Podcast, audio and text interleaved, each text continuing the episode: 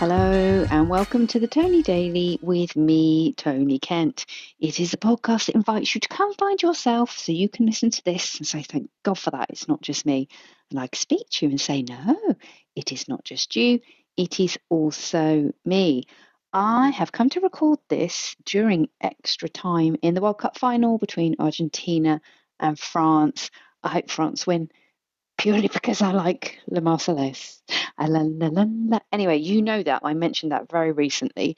Um, good things today in that I went to see my brother Sam for his birthday. He's 32 and he has Down syndrome.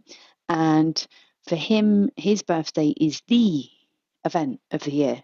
It begins in January. He's saying it's my birthday soon. so I, I'm looking forward to that. I'm going to be 33. And you go, I know. Um, but one of our other brothers um, made such an effort getting balloons and stuff. And it was so nice. It was so nice to see him. And as a surprise, my husband and son came along because our son's football had been cancelled. And his face, it was priceless. So it was really nice. Um, and I was made to think of my friend. I don't know if I mentioned this before, but for our friend's birthday, Penny, uh, another friend, baked her a cake, and I brought a whole load of candles along, and we decorated the cake with candles, and everybody sang for her. And then she was trying to put the candles out by wafting her hand over the top. And we're like, "What are you doing? Why you, you know you blow candles out, don't you?" And not necessarily. She said, No, I've always thought it's a bit wrong. Why would you spit on your birthday cake? And I went, mm, fair comment. And during COVID, lots of people stopped having candles on their cakes or stopped blowing them out. I did not. I'm like, you got candle, you're going to blow it out. And so uh, she said, yeah, anyway, you know, spitting, it's not good, sending droplets everywhere. And I said, well, I don't spit when I blow. And everyone went, ha, because uh, we're all six years old, really. Anyway, uh, I asked my brother, Would you like lots of candles or just one or two? And he said, Lots, of course. And then he blew his candles out with great gusto. And I thought, Oh God, I've been hit with a little bit of sausage roll or something because we'd had a sausage roll or two prior to cake. But um, as I came to discover later on, as I looked down at my favourite jumper, I've got little droplets of candle wax. So that was what hit me. he blew some candle wax in my face and on my jumper. But there you are. Uh, we're all related. We ate the cake. It was fine. Um, I'm sure some people will be going, Blah. but you know, what are you going to do? What are you going to do? You're going to eat the cake, aren't you? Yes, eat the cake. And on the topic of eating, my husband suggested that as we're looking towards the festive season, uh, we used to always have, it hasn't happened much recently, we used to always have Veggie Week. So, Vegetarian Week, you just cut the meat out. And actually, if you don't announce it, the kids don't even notice because it is mostly like a veggie chili or pasta or a lasagna. And they don't really kick up a stink unless you announce it is veggie week and then serve like cabbage and butternut squash and all the other things that they just say that they don't like. Um, but husband says, mm, we need to be thinking about having quite a lot of vegetables before the meat onslaught. God, which is now the new name for Christmas. Happy Meat Onslaught. Makes you want to carve that turkey, doesn't it? Of course, if you're vegan, vegetarian, you won't be having a meat onslaught. You'll be having a nut onslaught or a whole roasted celeriac onslaught. Fucking hell. We had a whole roasted celeriac. It is an Yotam Ottolenghi recipe and comes highly recommended by lots of people um, and can be a centerpiece in its own right, according to the renowned, famous highly skilled, probably Michelin starred chef, but uh, we didn't like it. Well, as my friend Lindsay said, and she has also tried the whole roasted celeriac. And I love a bit of celeriac, but not as the main centerpiece. No.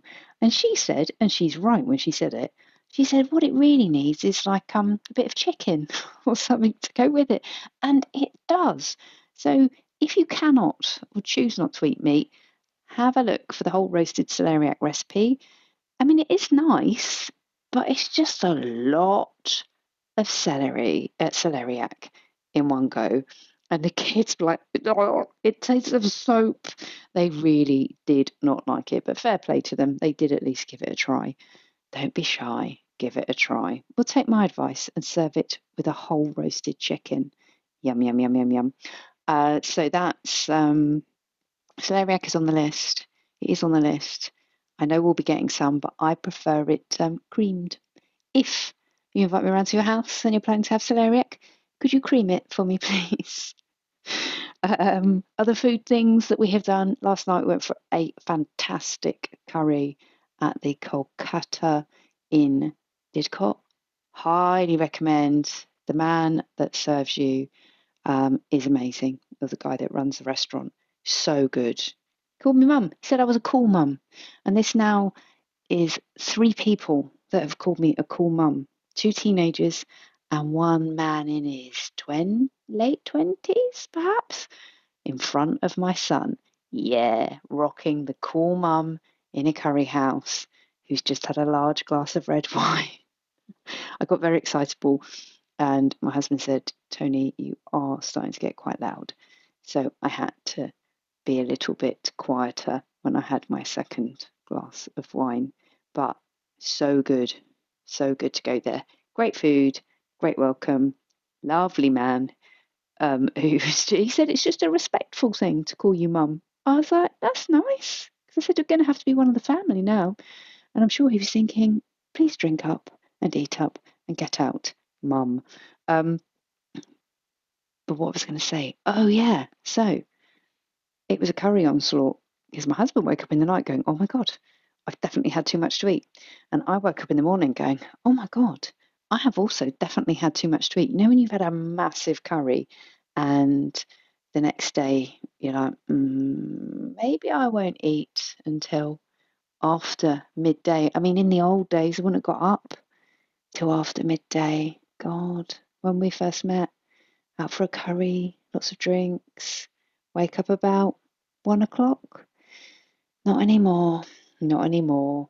I was out of my pit by eight, taking the dog out before the rain turned to icy showers. So, what do I hope for you? I hope that you have the opportunity to really put a smile on someone's face. Just rewind it back a bit to when I saw my brother. His face, priceless, loved it. Never happier than when he's seeing his family, and that was lovely. Um, so I hope you get a chance to put a smile on someone's face. Maybe you'll do that through a meat onslaught. maybe you'll do that through a beautifully roasted celeriac, or maybe by surprising somebody with your presence. I mean that as in your presents, not Christmas presents, or surprise them with a little present. Why not? Thanks for being here for the podcast. I will, I will, I will, I will be back with you tomorrow.